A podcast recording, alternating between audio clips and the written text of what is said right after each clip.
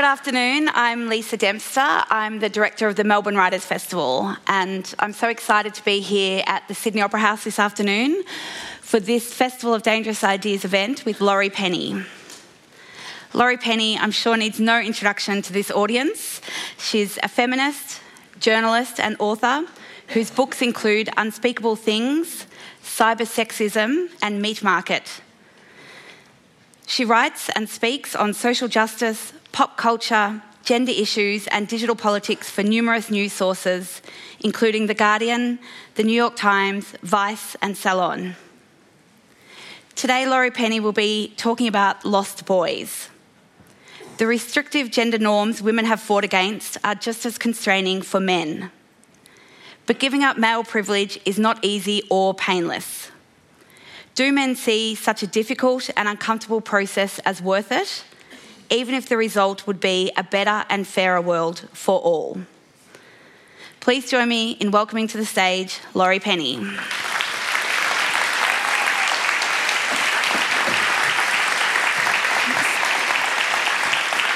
Oh gosh, it's bright. Thanks, everyone. And um, what I'm going to do is I'm going to read a short uh, piece from a chapter of my book called Lost Boys, and uh, then we're going to do some Q and A and uh, get to the real meat of the stuff. And um, I'd like to begin by acknowledging the traditional owners of the land and their elders, past and present, and their ongoing struggles for justice. So, thank you. Uh, right. For many centuries, money, power, and the ability to create large amounts of random bloody carnage have been concentrated in the hands of a few men, usually white men, usually European men, and usually the richest and the most well connected. Between them, these men represent only a fraction of the total male population, and yet every man and boy is expected to aspire to be just like them. And every woman is expected to aspire to be in their company. There's a simple word for this system. The word is patriarchy. Patriarchy does not mean the rule of men. It means the rule of fathers, literally, the rule of powerful heads of household over everybody else in society. Men further down the chain have always been expected to be content with having power over women in order to make up for their lack of control over the rest of their lives. The word patriarchy is a particularly hard one to hear, describing as it does a structure of economic and sexual oppression centuries old, in which only a few men were granted power. Patriarchy, not the rule of men, but the rule of fathers and of father figures. Most individual men do not rule very much, and they never have. Most individual men don't have a lot of power, and now the small amount of social and sexual superiority they held over women is being questioned. And that's got a sting. Benefiting from patriarchy doesn't make you a bad person, although it does very little to help you be a better one. The test of character, as with everyone who finds themselves in a position of power over others, is what you do with that realization. Patriarchy, through most of human history, is what has oppressed and constrained men and boys as well as women. Patriarchy is a top down system of male dominance that is established with violence or with the threat of violence. When feminists say patriarchy hurts men too, this is what we really mean. Patriarchy is painful and violent and hard for men to opt out of and bound up with the economic and class system of capitalism. I found that when I speak to men about gender and violence, the word patriarchy is one of the hardest for them to hear. Modern economics creates few winners, so a lot of men are left feeling like losers. And a loser is the last thing a man is supposed to be. Losers aren't real men, desirable men, strong men, and if, neoliberalism is creating more losers, it must be because men aren't being properly appreciated. And it's probably the fault of feminism and not fiscal management. Neoliberalism may have set up vast swathes of people to fail, but the real problem isn't allowed to be a crisis of capitalism, so it has to be a crisis of gender. Across the global, global north and south, people are realizing how they've been cheated of social, financial, and personal power by their elected representatives and unelected elites. But young men still learn that their identity and virility depends on being powerful. What I hear most from the men and boys who contact me is that they feel less powerful than they expected to be, and they don't know who to blame. The great obstacle, nope, not yet. I'll tell you when. the great obstacle to women's progress is not men's hate, but their fear.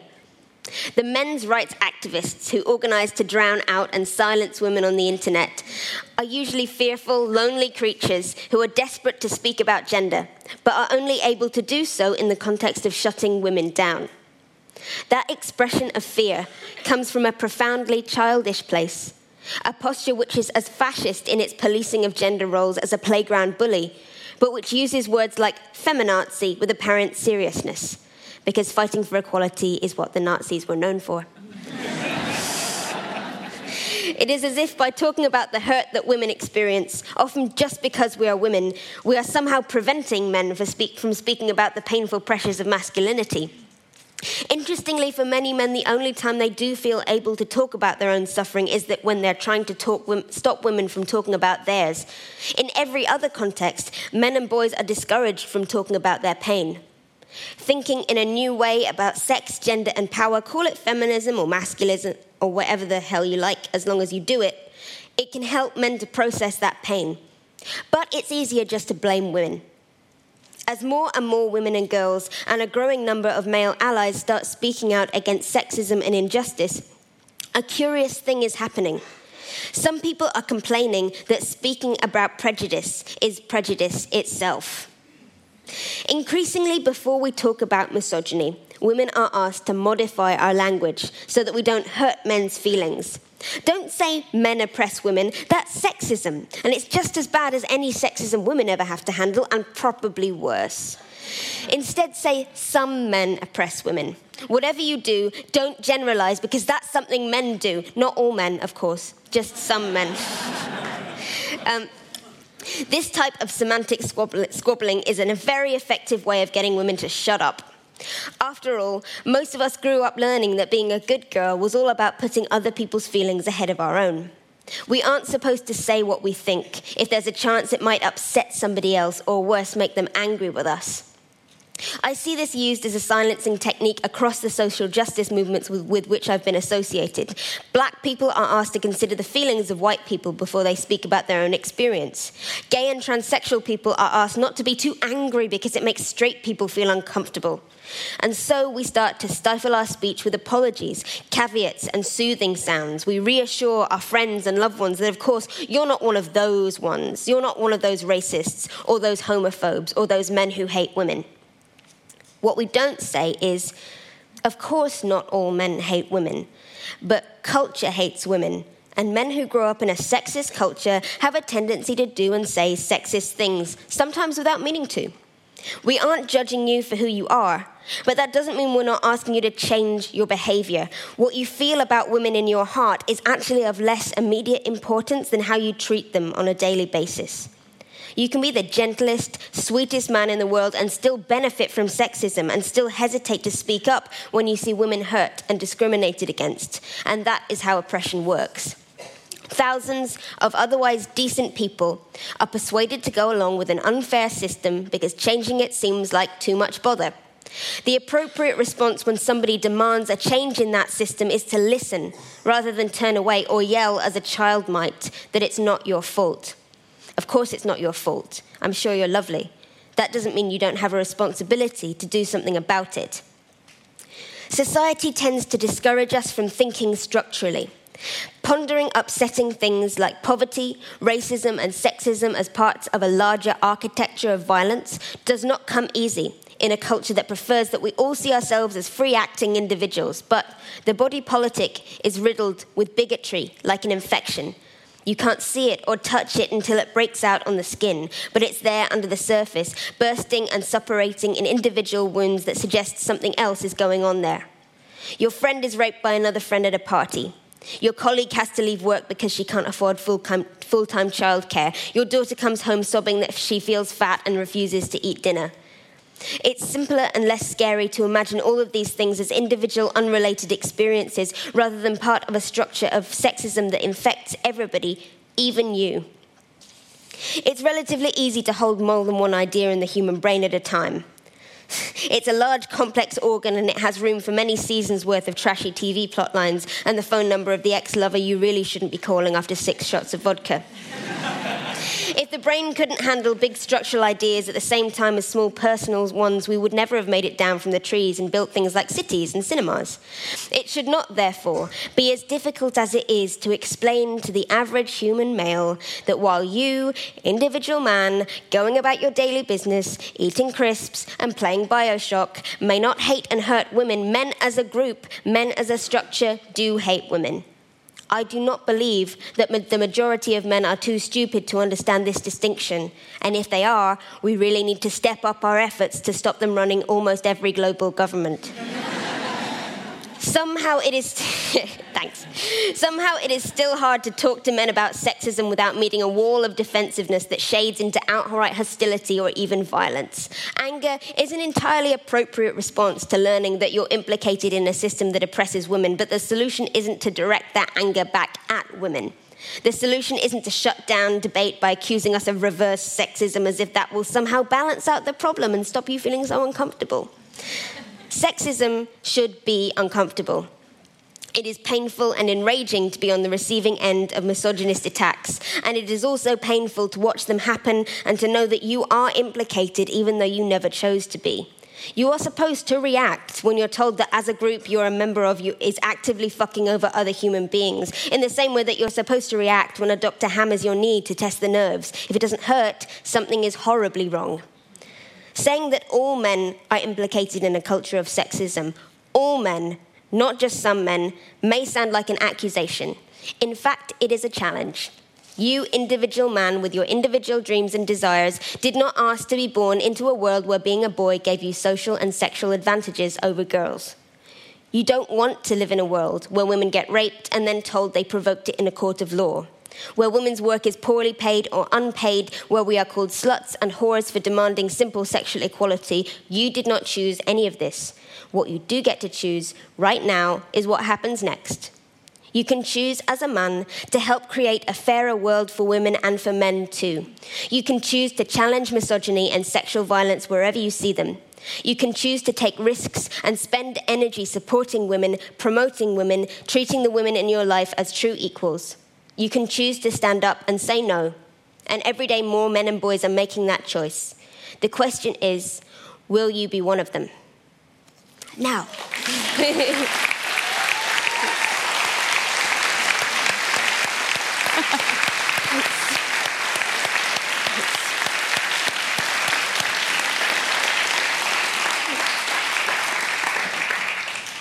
Wonderful, thank you. A rousing start to our conversation. And as Laurie, Penny, uh, Laurie said, we're going to have a bit of Q&A here. We're mm-hmm. also going to open the mics early for audience questions. So start thinking about what you'd like to ask Laurie.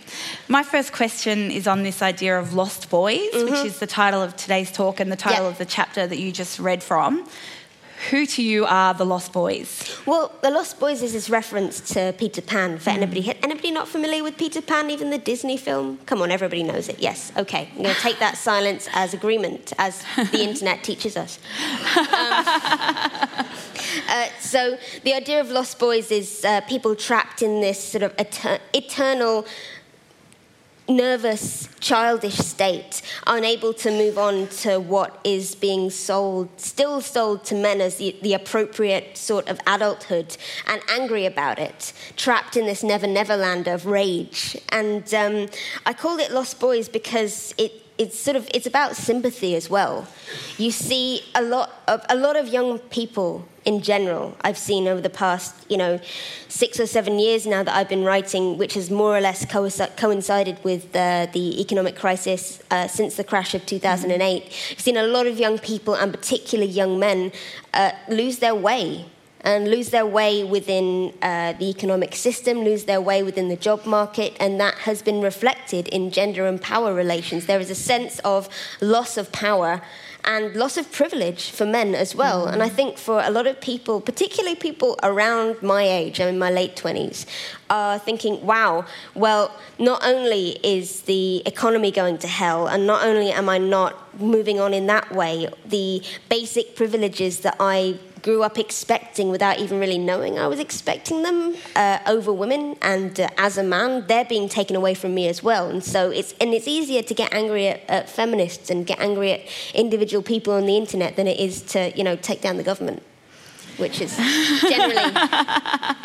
so, how can these lost boys find themselves oh, or find goodness. a way? Um, well, I mean, see my previous statement, really, mm. in some ways. But, but look, um, I think one of the first most important things to do is understand that uh, feminism is about empowering everyone. Ultimately, I think feminism offers an enormous opportunity to men as well as to women to think in a different way about what it means to be a human being. I think ideas about masculinity are incredibly constricting and limiting for men as well, and the fact that the old models of patriarchal power are becoming less and less accessible for men is a really important opportunity to junk those models and to say look how can we how can we live in a different way? How can we exist in a different way? Because that stuff's not working. That's just not working for most people. Most people are made miserable mm-hmm. by this ideal of violent masculinity that they are held up to I'm, I'm, I'm, sorry if I'm talking in too theoretical a way. It's been a very long week. no, and fine. I'm just going to start saying patriarchy, patriarchy, patriarchy like a robot until somebody. Anyway, next question. Maybe we can get a chant going. Patriarchal no, if you, if you say it, It's like Beetlejuice. If you say it more than three times, patriarchy comes out of the mirror and tweets at you. um, as you say, feminism is for everyone. Mm-hmm. Why do you think men and conversations about men haven't been very present in the feminist movement? Well, look, for good reason. Partly because uh, it's one of the few places where we can have a conversation without men interrupting us mm. all the mm. time, and I think that is uh, that's valid. Um, look, it's hey. I mean, honestly, look, look, how many times have you been to a talk where two women are sitting on stage talking about something that is unrelated to gender issues? Ever? Guys? No? Right, you see what I mean? Mm. Look, we're only allowed to talk amongst ourselves and be respected on a political stage when it is when we're talking about gender. And it's really it's refreshing to have that conversation. And feminism is called feminism for a reason, is because it starts with women's issues and it recognizes that women, everybody is oppressed by gender. Women are the most oppressed, mm. right? And that has to be understood and recognized. Um, and a lot of people, and a lot of people doing feminist work, will say quite rightly when men come to them and say, "Oh, I've got a problem and I need to talk to you about my problem," which is kind of the substance of quite a lot of emails I get, and it's like, "Oh God, I file them away and I try and reply." But a lot of people who get those emails are like, "This is not my job. I don't have time for this. Please go and sort this out by yourselves." And that's okay. Uh, that's fine. But for me, like, technically speaking, it is my job like as a feminist writer and as an activist in, in various forms of well I mainly write on the internet. Who am I kidding? Like it's a, that's not the internet. It's not the internet. It's really on paper. It's real. Um, you don't know what's in it though. it's just pictures of dicks. I just, I just, I just carry it around to make me look clever. Like, when things get a bit rough, just dicks. flick through everywhere. yeah, but like. Um, I completely forgot what we're saying. But yeah, look, uh, well, as somebody who works in, in that area, I think it actually is my job to respond to some of these. And I, and I have found more and more over the past few years that I've been contacted by men asking me questions and saying, and some of them, you know, I get contacted contacted by a lot of guys telling me where various ways in which I should be raped and dismembered, and sending bomb threats to my house. And but I also get contacted by guys. It's almost like an agony aunt thing, saying like, "I think I'm a feminist. Will it go away?" I've got this funny rash. It's like, no, it will never go away. Uh, hopefully, and but yeah, it's. Uh, I, feminism does provide an opportunity for men to talk about their issues and men to talk about the issues of masculinity because masculinity is the one thing and, and men's issues are sort of the issues of gender are the one thing that men allow, are not allowed to speak on and instantly be mm. experts. And i think that's okay. I think men coming into feminist space without automatically being uh, the assumption being that they will be the experts and they will be taking over the space is is sort of rule one it's the first rule of feminist club for guys. It's like, you know, the test of how good an ally you're going to be is the way that you behave the first time you come into feminist space. Because for a lot of guys, saying to them like, "Oh my goodness, maybe maybe you're not going to be in control and considered to be the expert in this discussion," it's impossible to voice that to men without them hearing you say, "We hate you. We want you to shut up right now." It's like, no, no, we just want you to start off by listening. Mm. That's all. Why do you think it is so hard for straight white men to grasp the concept of privilege? oh my goodness. I, I, I don't know. I don't know. I think I think there is a certain. I don't think the concept of privilege is hard. Mm. I don't think it's hard, and I think if, like, I mean, like I said, look, if if if it is that if straight white guys are that stupid that en masse they cannot understand the simple distinction between privilege and power, privilege being social advantage that you get because of what you are rather than who you are, power being objective power. If like if it is too if that distinction is too hard for you to understand, maybe you should not be running the world. like basically.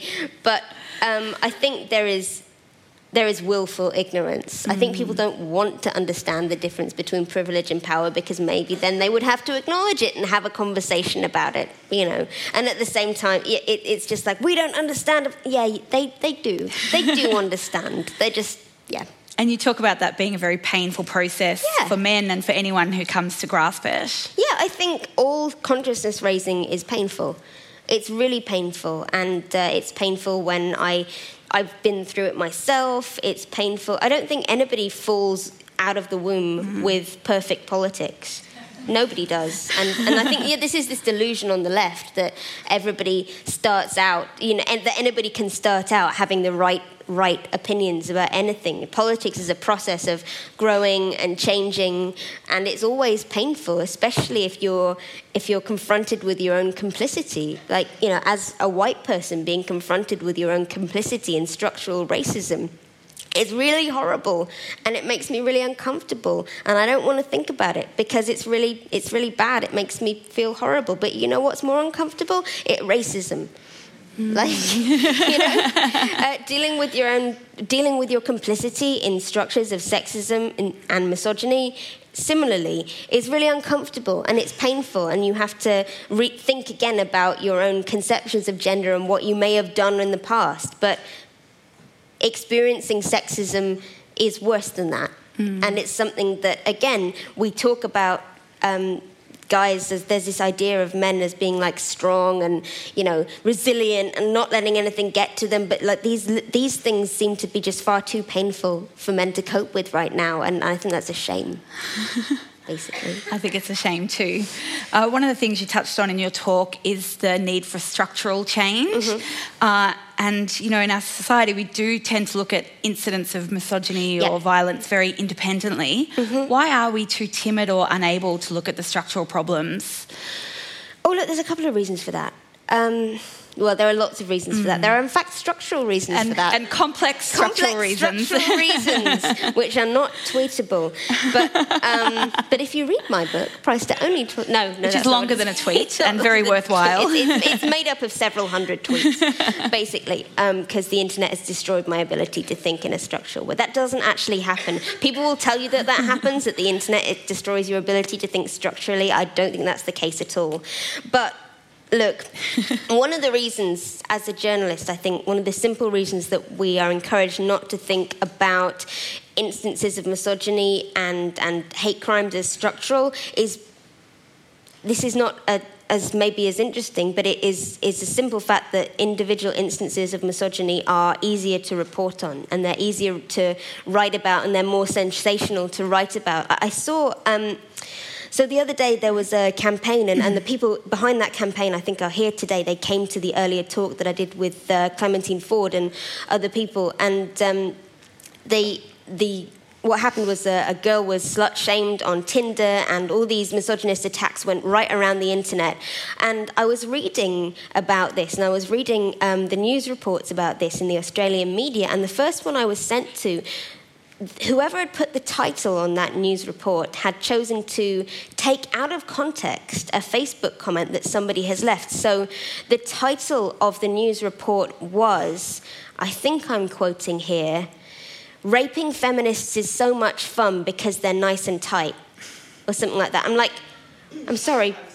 Yeah. Oh, yeah. Yeah, yeah. Thank you for that. yeah. It was, and that was the title of the news report. I was like, that's that's not actually news, is it? Though that's just that's misogynist titillation, and it is. There is a culture of. Um, I'm trying. So, has anybody seen Mean Girls?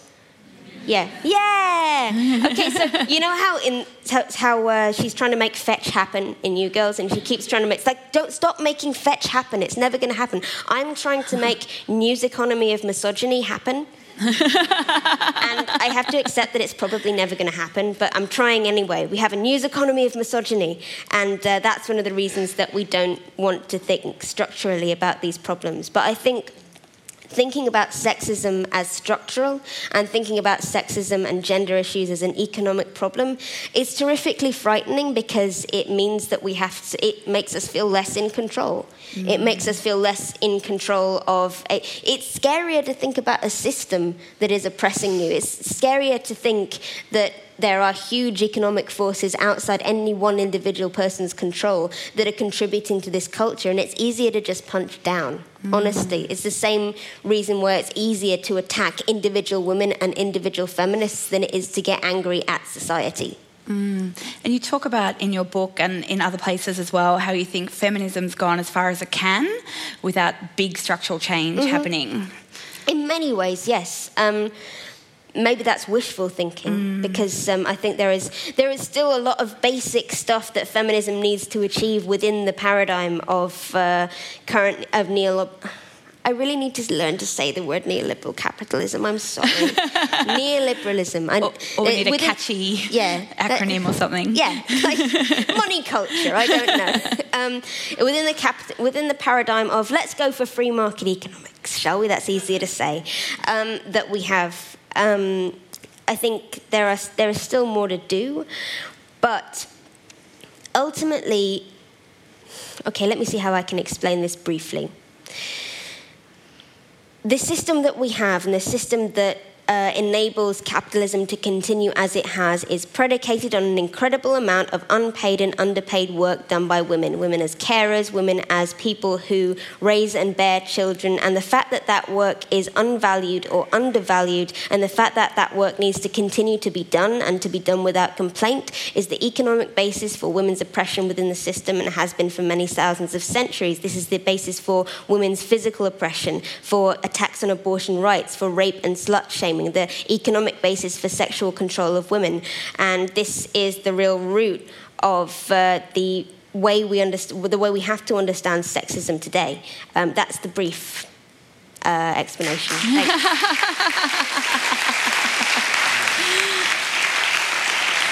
In your book, you talk often of revolution, mm-hmm. mutiny, ripping things down, starting again. Yeah.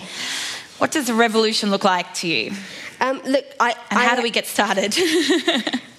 partly this is because I have a I never got the career as a song lyrics writer that, as I wanted to. Like I always wanted to be in a band, but I was never popular enough at school, so I can never. But but look, um, one of the reasons I keep using the word revolution is because it's provocative and because it asks for big sweeping social change. But one of the reasons I use the word mutiny sometimes is that I think mutiny can be more personal. And I in the 60s, people used to used to talk about revolution in the head and revolution starting within the individual human being. And I think in many ways that was and still is a cop out because rev- if revolution stays in the head, then it doesn't have to go out onto the streets and challenge the system, right?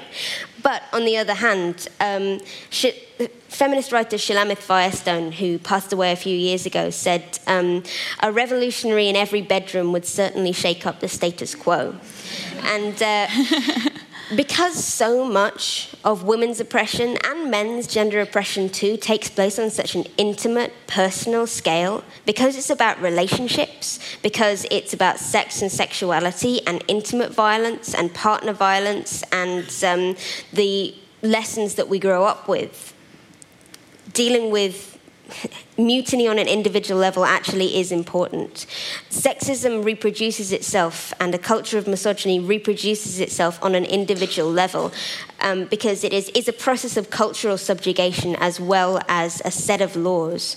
Um, another way to think about this is um, so, look, we have a lot of legal change over the past 40 years. A great many legal changes have been implicated, have been I'm so sorry. A great many legal changes have been pushed through, which mean that on paper, women just about have equality to men within the current system. You know, we have the equal right to be oppressed at work, blah, blah, blah. um, well, yeah, that's what it is, right? And so we've won. We can all work in a call centre. Hooray! For neoliberalism, liberal patriarchy. Um, but, um, the, and uh, this is both a challenge and a opportunity because there aren't many specific legal changes that we can ask for. There are some. We can ask for huge sweeping changes to the law on uh, reproductive rights and abortion rights. We can ask for changes to the codes on domestic violence, on rape. There are changes, but there aren't so many huge legal changes we can ask for to change the status of women as second class citizens and the oppression of men in the world. Uh, but the good thing is that we don't have to sit around asking for legal change. We can just do it. We can do it on a cultural level, and that is what gives me so much hope when I look at what's happening online, when I look at conversations that, that are happening, when I look at, God, how many fucking people have turned up today? you know? um, it's, I think it's, I think it's really hopeful, and I, I use the word mutiny because um, I'm really into pirates. Um, I'm really into pirates, but also it's about taking control of your own ship. It's about getting rid of the captain in the head and taking control of your own ship, however you identify, whatever your gender identity is, and that's why I think mutiny and revolution can go together. Mm. So that's it. Let's talk about rage. You've written that if anything can save us, it's mm-hmm. the rage of women and mm-hmm. girls. What do you mean by this? Well, look, um, I get away with being angrier than I think quite a lot of feminist writers in the public eye because I'm physically really tiny and white and like, I don't know, like all of those things. Um, but women are expected to not be angry first and foremost, and women and any oppressed group is expected to take into account feeling, the feelings of the oppressing group first before we speak about our issues and before we speak about structural power and structural violence. And I think there is a broad feminist movement happening right now which is saying, fuck it, and saying I'm, that we're not prepared to no longer be angry and no longer express what we're really feeling. And women's rage is something that has scared men for many, many centuries. And, you know, the, the image of the angry woman, it's, it crops up in, in, in horror so much. So many of our ghost stories are about angry women. You look right back through culture. Um, fear of women's rage is, uh, is so prevalent in society because women's rage is powerful when it is collectivized, um, just as any the rage of any oppressed group is powerful when it is collectivized. And I think the first step is women ourselves learning not to fear our own rage and learning not to fear our own anger, um, and that being angry is a legitimate re- reaction to all the bullshit that's going on in society. And um, I want to say uh, I know that we have spent quite a lot of uh, this talk talking about women when uh, a lot of people came to a talk that was meant to be about men. and um, I want to say, uh, get used to that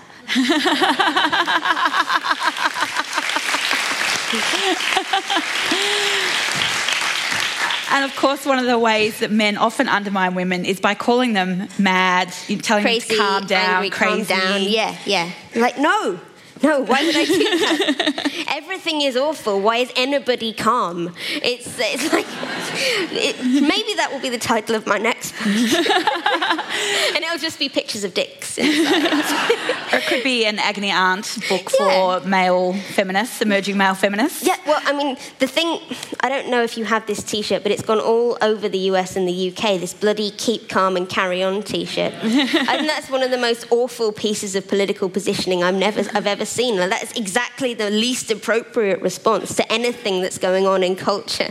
And in politics right now, I refuse to keep calm, I refuse to carry on. It's the last thing we should be doing. But um, that's more of a general statement than a deep theory about gender, which I think is. Um, I'm about to open up for audience questions. So if you do have a question, there's a microphone here and here. So just make your way down there now. I do just want to ask you about the Occupy movement, which you were very deeply involved in, and you wrote about it extensively. Um, what did you see and learn during the Occupy movement? Oh God. Um, well, first I want to say I was I was not involved in the Occupy movement as such. I was I reported on it as a journalist. Yeah, I just like it sounds like I did a load of activist work which I just didn't do and I can't take credit for. But uh, traveling around and following, following Occupy, I learned two things. I had. Um, my hope reaffirmed that people working together can create change very fast and can create a mood of change. And all it needs is the space for people to come together and talk about how the world can be different to create that opportunity for change. And the second thing I learned is how fucking fast people will crack down on that.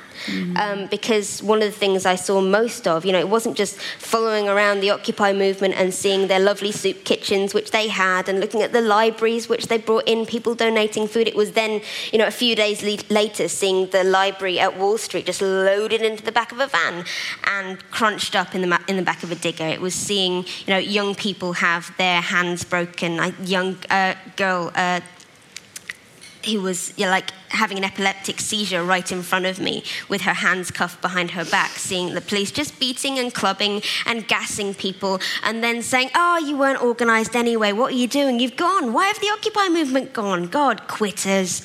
And it's like I literally saw the police tear apart that camp, and I'm sure they would have lasted a lot longer had that not happened. Um, I, I learned just how threatening different ideas can be and um, that was a hard lesson for a lot of people, particularly a lot of people who joined the Occupy movements and, and followed the Occupy movements who had not previously been involved in politics. And I think a process of recovery is still happening. Um, but I hope that, I mean, I, I have no doubt that the, we will see different movements emerge in the next few years along those lines. I don't see any way they cannot happen, honestly. So do you think Occupy has had a lasting impact? Oh yeah. I mean, it's okay to say the word capitalism now. Yeah. yeah. It has changed the conversation in the United States, um, and it has changed the conversation about economic justice around the world, and uh, the fact that that was. That it quickly became apparent that, that that was what was happening was one of the reasons I believe that this was shut down so fast. Because it was so threatening Yeah, it's hugely quo. threatening. And you're seeing in Europe the traditional centre left and centre right mobilise against people's movements, both Mm. within and outside uh, the traditional parliamentary. Uh, Parliamentary process, you know, Syriza, Podemos. In the UK, we've got Jeremy Corbyn, who's like this old leftist, uh, is suddenly emerging to take control of the Labour Party, and everybody is losing their shit over this. It's it's it's hilarious if it weren't. It would be hilarious if it weren't so depressing. Seeing them literally organising a purge of members so this guy doesn't get involved, and his ideas aren't actually that radical. Into, I mean, he's not like calling for armed revolution right now. He's suggesting a small increase in the top rate of tax upon the super rich. You know, this is not like lamppost territory we're talking about, but. These ideas are so threatening; they are just clamped down on mm. instantly. And I think we need to get. It, it's a lesson in how resilient we're going to have to be in the next few years. Great. We might go to mic two for the first question. Thank you. What do you think of gender neutrality? What do you mean by gender neutrality? So,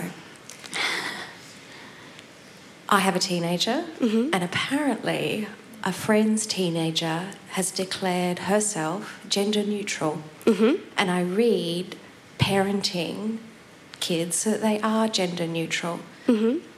I don't really know what gender neutrality means, but I wonder if there's a movement to not identify with a sex, what impact that has on being a feminist or being a male in a patriarchal society.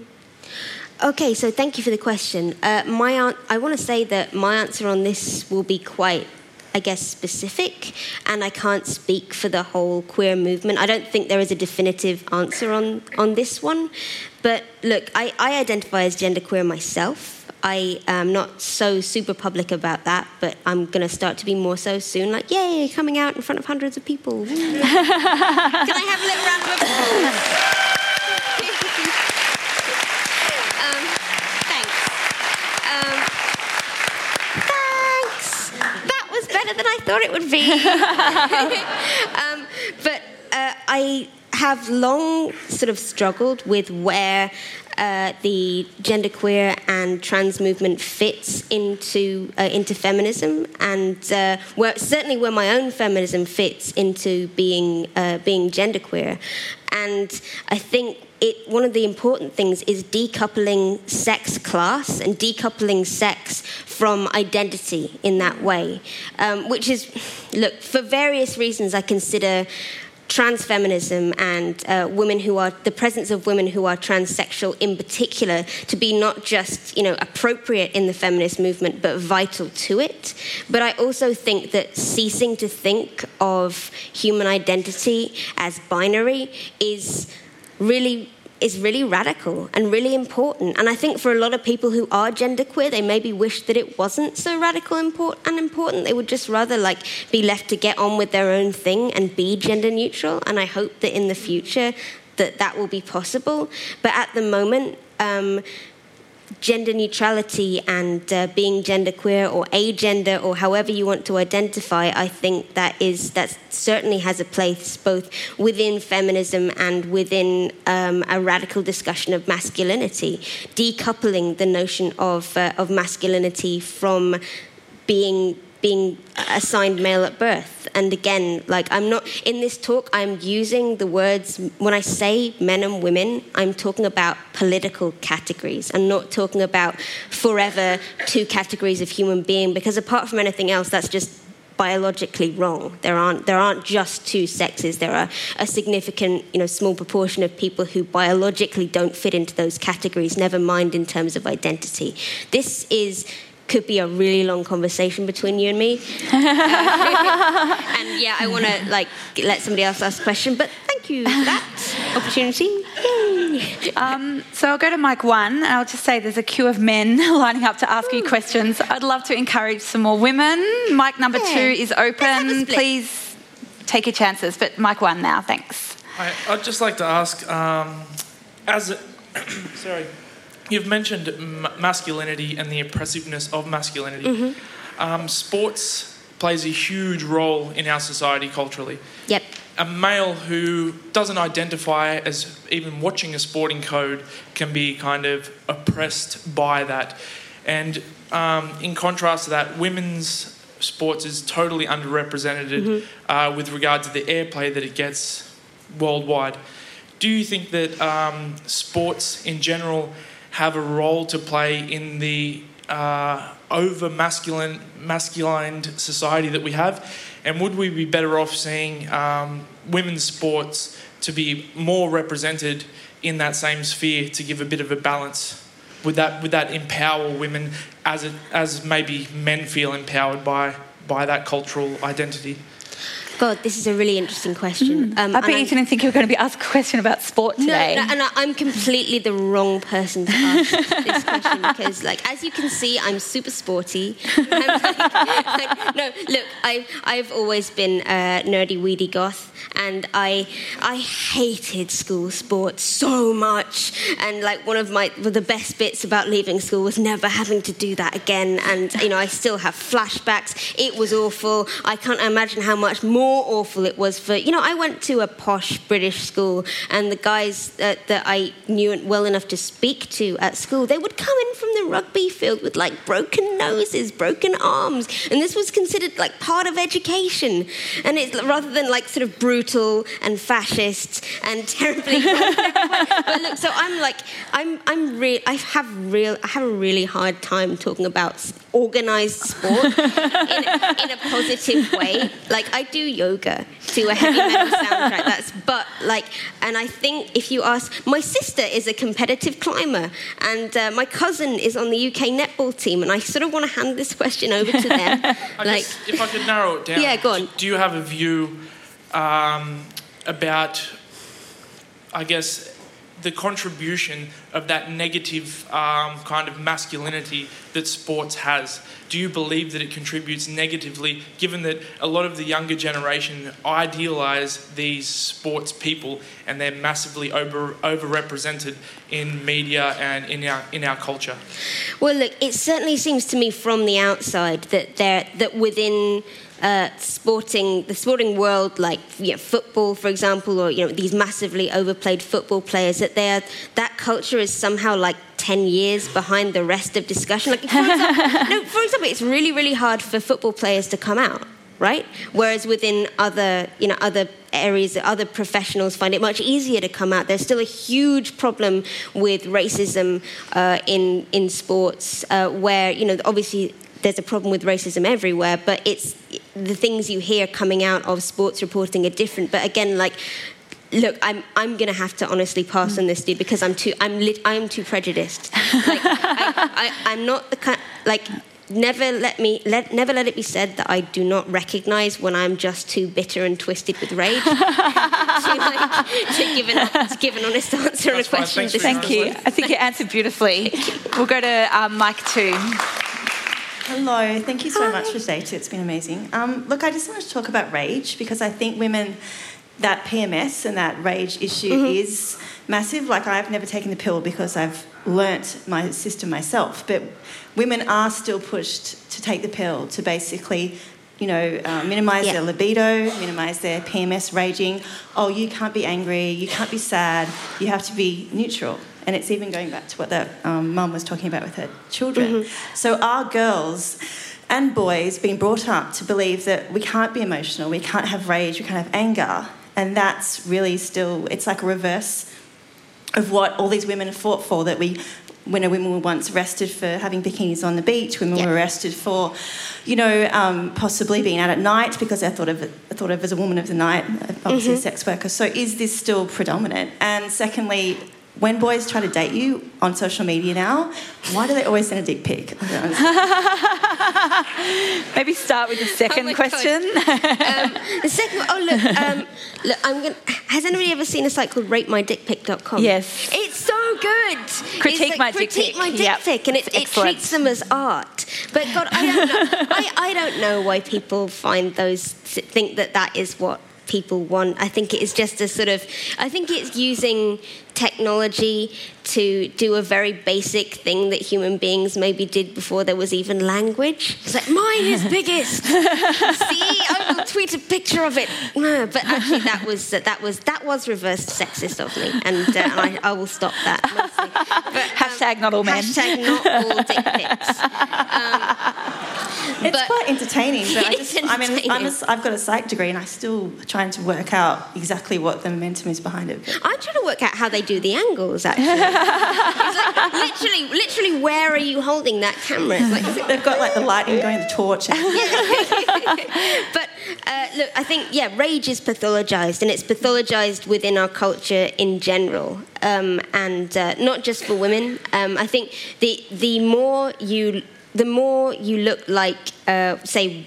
One of the average members of parliament. The more you look like the white, straight, cisgender, middle class, uh, English speaking dude in your mid 40s and above, the more angry you're allowed to be without it being considered crazy. Mm. And um, there's a whole other conversation we can have about mental health diagnoses, yeah, about the, the poli- about yeah. the politicization of mental health, and about uh, how that deviates from real suffering. But uh, there probably isn't time to get mm. that. Um, I, I will send you if you tweet at me an article I wrote on it on the internet. All right, thank you. So Thank you. Is there a question at mic number one?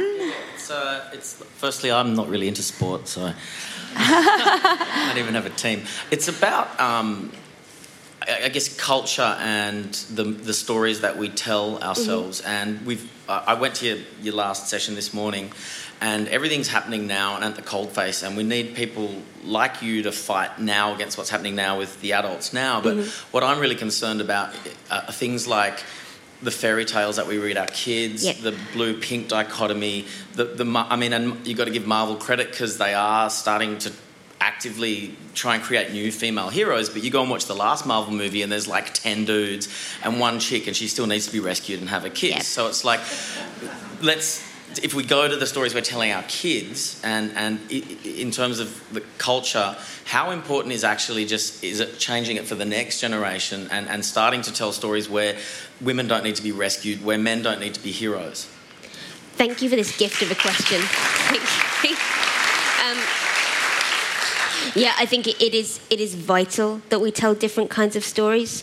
Um, one of the reasons for this is look, uh, men grow up, and particularly white men grow up, learning that they're the heroes of their own stories, and watching sto- and watching and reading stories where all different kinds of people who look like them are allowed to have adventures, and they're allowed to imagine themselves in all kinds of situations.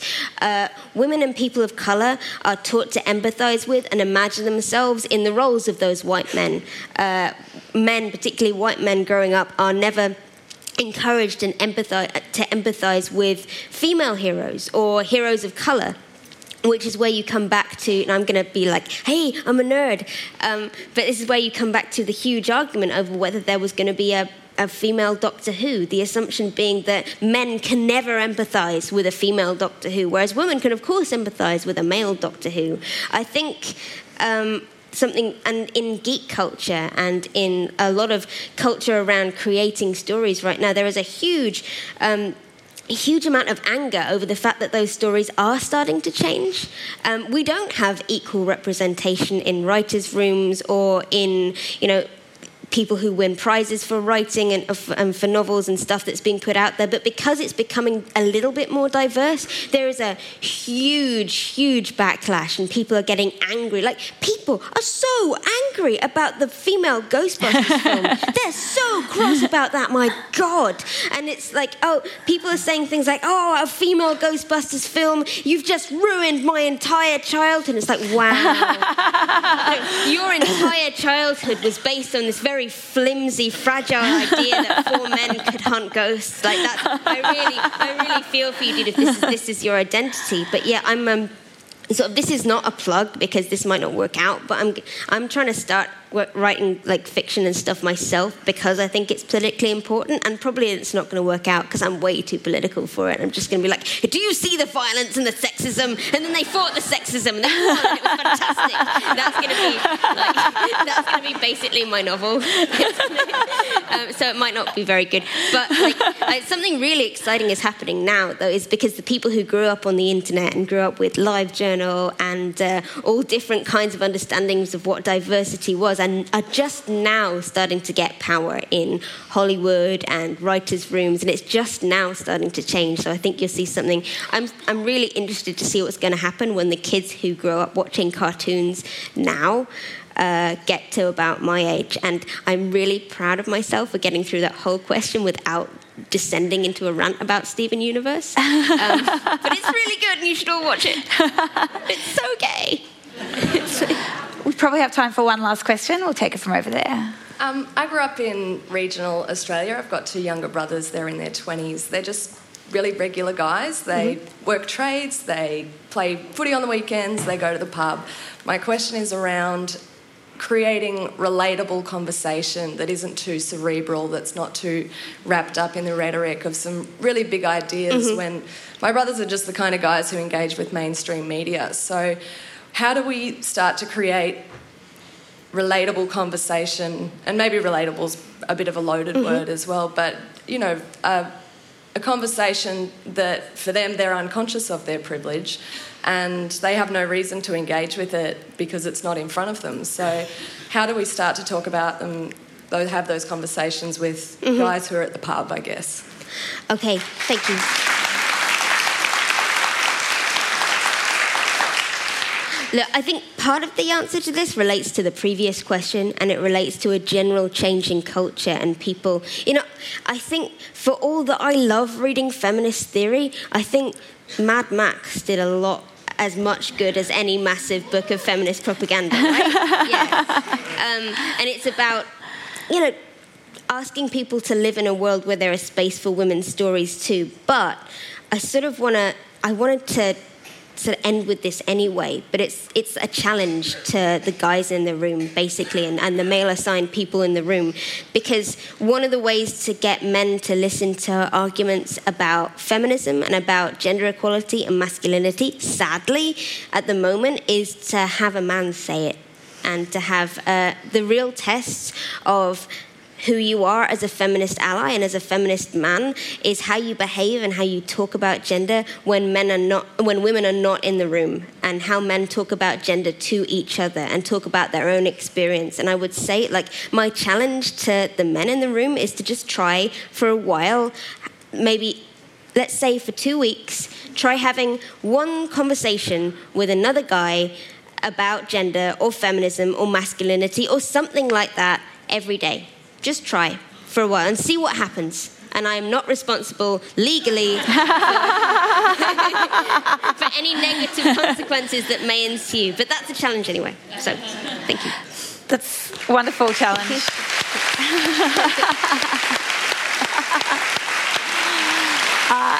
and I hope all the men in the room do take up that challenge and all the women in the room hold them accountable for taking it up.